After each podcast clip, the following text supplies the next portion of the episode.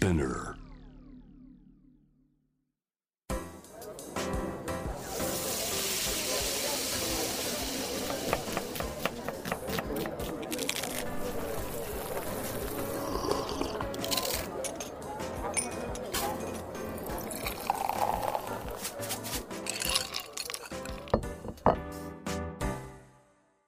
味な副音声Voice of Food 平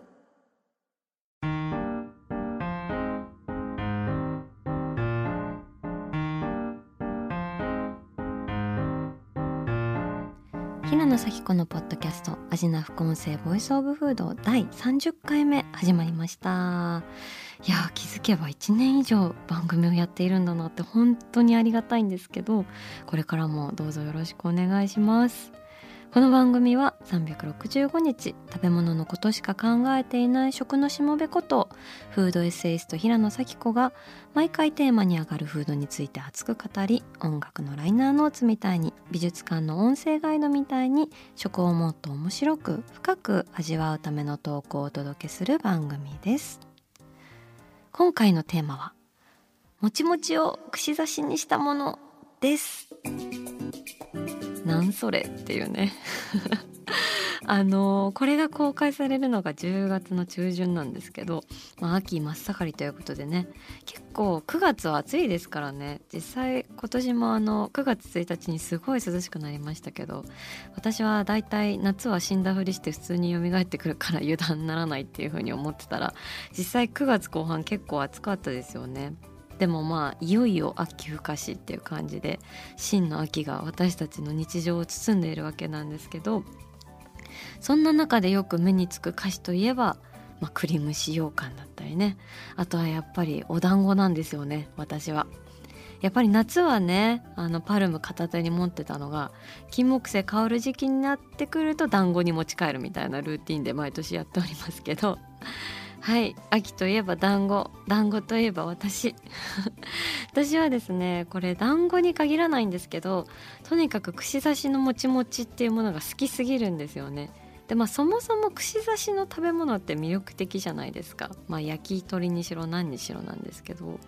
なんか昔「美味しい料理の哲学」っていう本を読んだことがあるんですけど 結構難解な本なんですがその中で焼き鳥から串を取り去ったらそれは焼き鳥ではなくなるだろうみたいな。つまり美味しい料理は鶏肉と串の関係の間に現れてくるみたいな。なんかそういう論をですね展開している本なんですけど、えー、その関係を骨付き肉構造っていうふうに呼んでいて、まあ、串があるから焼き鳥は美味しいみたいなあのそういう話をしていくのめちゃくちゃ面白いんですけど、まあ、それはそれで長くなるので置いておいて今日はですねもちもちの串刺しっていうことで私が旅をする中で出会ったいろんな地域の串刺しのもちもちがありましてそれのトップ3を発表してちょっと日本全国串刺しもちもちツアーをやりつつ 好きな串刺しのもちもちを食べたりなんだりしていきたいなと思います。というわけで串刺しのもちもち1つ目えー、1つ目は京都の一文字屋和助の通称一和さんの炙り餅です。えー、ここはね今宮神社っていう参道前に店を構える昔ながらのっていうもんじゃないくらいめちゃくちゃ古い。もうそれこそ時代劇そのまま撮影できるでしょっていう感じのお茶屋さんなんですけどなんと創業長宝2年平安時代つまり西暦1000年だそうで御年1021歳になります。いや私ね今まで出会った飲食店で一番古いんじゃないかと思って調べてみたらさマジで日本最古の飲食店らしいですなんかそんなインポータントヒストリックプレイスなのにさ全然そんなの意にも介せずみたいな感じでなんかそういう情報も調べないと出てこないくらいの雰囲気でもうフラッと立ち寄ってお餅を食べさせていただいてねなんかめちゃめちゃ腰低いなっていう感じなんですけどそこで出会えるのが炙り餅でございます。えお店のお母さんたちがね店の前の火鉢みたいなところでもずっと黙々と焼いてくださってるんですけど一皿500円でなんとお餅が11本入っててお餅の一つ一つは親指大くらいかなっていう小ささでそのお餅を竹串に刺してあのきな粉をまぶして店頭で焼いてくださって結構焼き色がバリってついたものに甘い白味噌のタレをドゥルルルルって垂らすんですけどこれ本当に美味しいの。もう私もちもち好きでしょ？白味噌好きでしょ？甘辛いもの好きでしょ？それが11本も束ねられた日にはどんな花束よりも嬉しいって感じだし 実際にねこの餅何とも言えない美味しさでなんかそれこそねちょっと赤子の魂を食べる妖怪みたいななんか。気分に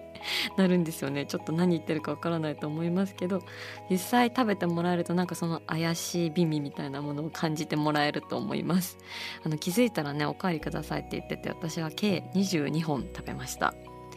京都はね、まあ、口に刺してなくてももちもちの美味しいもの本当にいっぱいありますからね。沢屋のあん餅でしょ？月餅屋直政さんのわらび餅でしょ？なんかもうほんと今度京都のもちもちツアーっていうのをやりたくなってきました。みんなできな粉で乗せましょう。はい次、えー、串刺しのもちもち2つ目。えー、2つ目はですね鹿児島県の桐原家ジャンボ餅店のジャンボ餅です。はい。なんかまずはあのジャンボっていいよね。なんかジャンボって言葉さズボンくらい使われなくなったよね。なんかジャンボサイズとか最近あんま言わんもんね。なんか。でもこちらでは言うんですよ。ジャンボ餅ということで。ただこれはあの別にサイズが大きいわけじゃないんですよね。直径3から4センチくらいのまん丸の餅を串に刺して焼いて熱い甘だれをかけたものなんですけどなんか語源はその両方の棒って書いて両棒って読むのかな？それがなまってなんかジャンボになっていったらしくって、まあ、今でもそのお餅1個に対してね2本の棒が刺さってるんですよね。なんかその両方の棒っていうことでなんか武士が脇に刺してる刀になぞらえたらしいんですけどでこのジャンボ餅屋さんっていうのがさ鹿児島のあるエリアの海辺に何軒もあるんですよ。でその中でもここの桐原家さんっていうところを鹿児島通の方からおすすめされたんですけどなんかねもう海辺だからさ海水浴場なわけ。でさなんか海水浴して餅食べんのめっちゃ良くない？なんか相性大丈夫ですか？って感じなんだけど。でなんかお店の入り口でオーダーするとさなんか奥が畳の海の家みたいになっててで目の前に海と桜島バーンって見えてるほんとポストカードみたいな景色ででそこにその熱々のお餅がこれまたお皿にね12本入って500円。でまたこのお皿もさ内入れ皿なんですよ店名と電話番号入っててめちゃくちゃいいんですよねでねお餅はお餅でね焼きたてでそこに醤油と天才糖で作った甘さ控えめのタレがたっぷりかかってて思いのほかさっぱりしてるしなんかねお餅の食感がスワーってしてるんですよね。なんかスワワワワーンっていう食感なの。あれがなんか独特でたまらないんですよね。もうあのままそわそわしながらそのまま畳に寝っ転がって昼寝したかったくらいの思い出深いものですけどね。はい。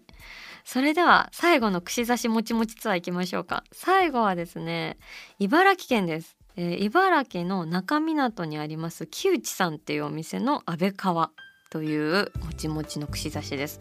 これはねこの間茨城に仕事で行ったついでに仕事関係なかったんですけどどうしても食べたくて「すいません寄り道してください」って言ってロケバスさんにめっちゃ迷惑をかけてめっちゃロケバスさんがいろんなところに寄り道していいか確認してくださって本当にごめんなさいって感じなんですけどそうこうして出会えた木内の安倍川さんなんですがあのね木内の安倍川はちょうどあのアンパンマンポテトって冷凍食品のあのレジェンドみたいなあるじゃないですか。あのアンパンマンポテトくらいの丸が三つ串に刺さって1本なしているんですけどなんかねもちもちっていうかもごもちとかムチブチみたいな感じの 食感であの実はお餅じゃなくて小麦粉を固めたもちもちなんです。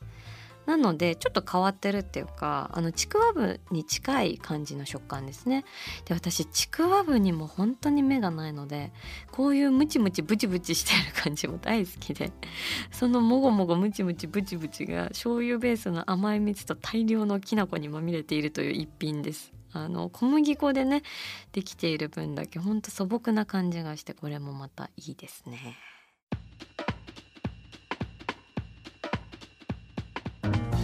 というわけでいろいろ串刺しのもちもちツアーをしてきましたけれども今日はですね子供の頃から好きな串刺しのもちもちさんになんとスタジオまでお越しいただいております。えー、古谷黄金庵の黄金団子黒ごま和三本さんです。うわーお久しぶりです。おー出ましたよ黄金団子。わあ久しぶりですね。お元気でしたか？はい無視されてますけれども、えー、古谷小金庵さんは東京都渋谷区幡ヶ谷が本店の和菓子屋さんです、えー、昭和11年に創業された老舗の和菓子店なんですけど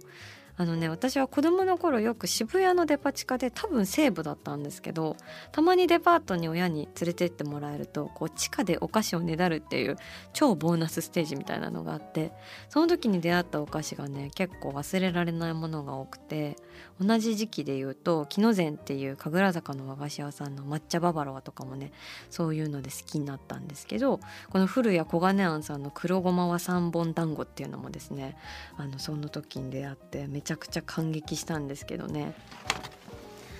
なんかあの箱詰めされてるんですけどオブラートみたいな薄い紙に包まれていて神聖な感じですね。あーシールも敵なんかクラシックなシールが貼ってあるよ。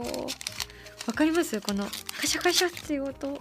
すりガラスみたいな薄い紙に包まれている。あ黄金団子。なんかポエムが書いてある。春夏秋冬時は移ろい古の語らい。幼い絵が思い出に残る自然の風味変わらぬ味をそのままに。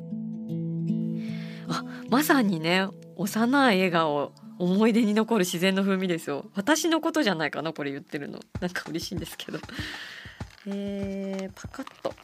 箱を開けます。じゃー出たはい、えー、古谷黄金庵の黄金団子黒ごま3本の何がすごいって、えー、餅が生き埋めになっております。あのねもうビジュアル早くインスタグラムで見てほしいんですけどもうね餅の上にね黒ごまは3本があんまり大量にかかっていてね何もうこれ団子生き埋めになっちゃっててアスファルトみたいになってんだよね。本当に。もうこれ発掘作業するしかないぜって感じなんですけど何みたいな。塗り壁みたいな。なんかあるいはあのリア充大学生が海遊びに行って砂浜に友達を埋めちゃうみたいな。なんかそういう感じでもうどこいるのみたいに餅どこって感じなんですけど。はい。というわけでこれもうね手がベッタベタになるしかないんだけどほんとほじくり出そうというこの今私の、えー、努力いきますね。あ竹串が見えてきました。平野隊員が今竹串を発掘して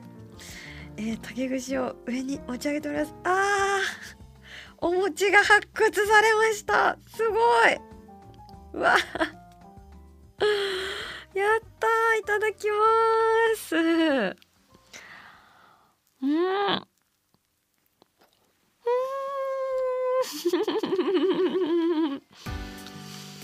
うん。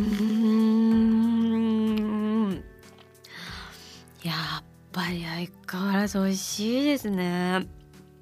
もうねこの毎日つきたてだけのことはある。もっちりやわやわなお団子に。黒ごまのさ香ばしい香りが本当に生きている。生きている黒ごまだね。でそこに対してさ甘さを和三本であの加えてくださってるんですごいこう深みのあってかつ優しい甘み。っていうもうこの何ですかねこの団子と黒ごまと和三本のハーモニーワールド。こんななんかアスファルトで固められたなんだっていう大地の下にさこんな幸せなハーモニーワールドが広がっていたなんてっていうギャップね。いやーなんか久しぶりに出会えてめっちゃ嬉しいですね。もうこの発掘作業も含めてめちゃくちゃ楽しい。これ人と一緒に食べるのも盛り上がるんじゃないかな。あの手がべちゃべちゃになるのでまあそれはそれっていう愛嬌なんですけど。でこちらね1箱5本入りで900円ということでなんと1,000円切っておられるっていう非常に良心的な、えー、小金団子さんであります。いやーなんか久しぶりに会ったけど本当に美味しいこのアスファルトさん。もうなんかもちもちの串刺しを忘れてアスファルトさんっていう名前になっちゃってるんですけど。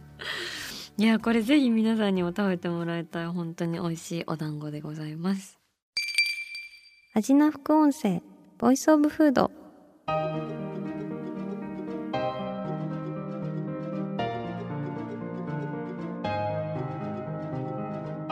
というわけで、えー、今日はですねもちもちを串刺しにしたものの話をしてきましたけれども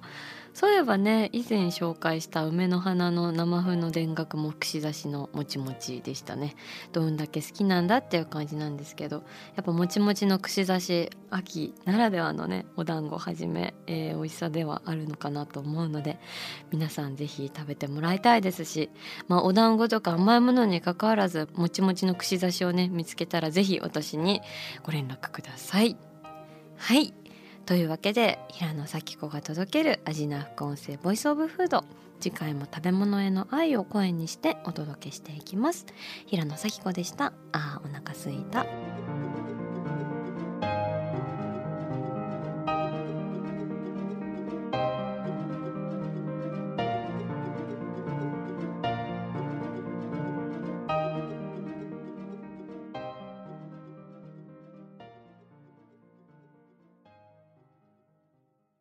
ここでスピナーからのお知らせです。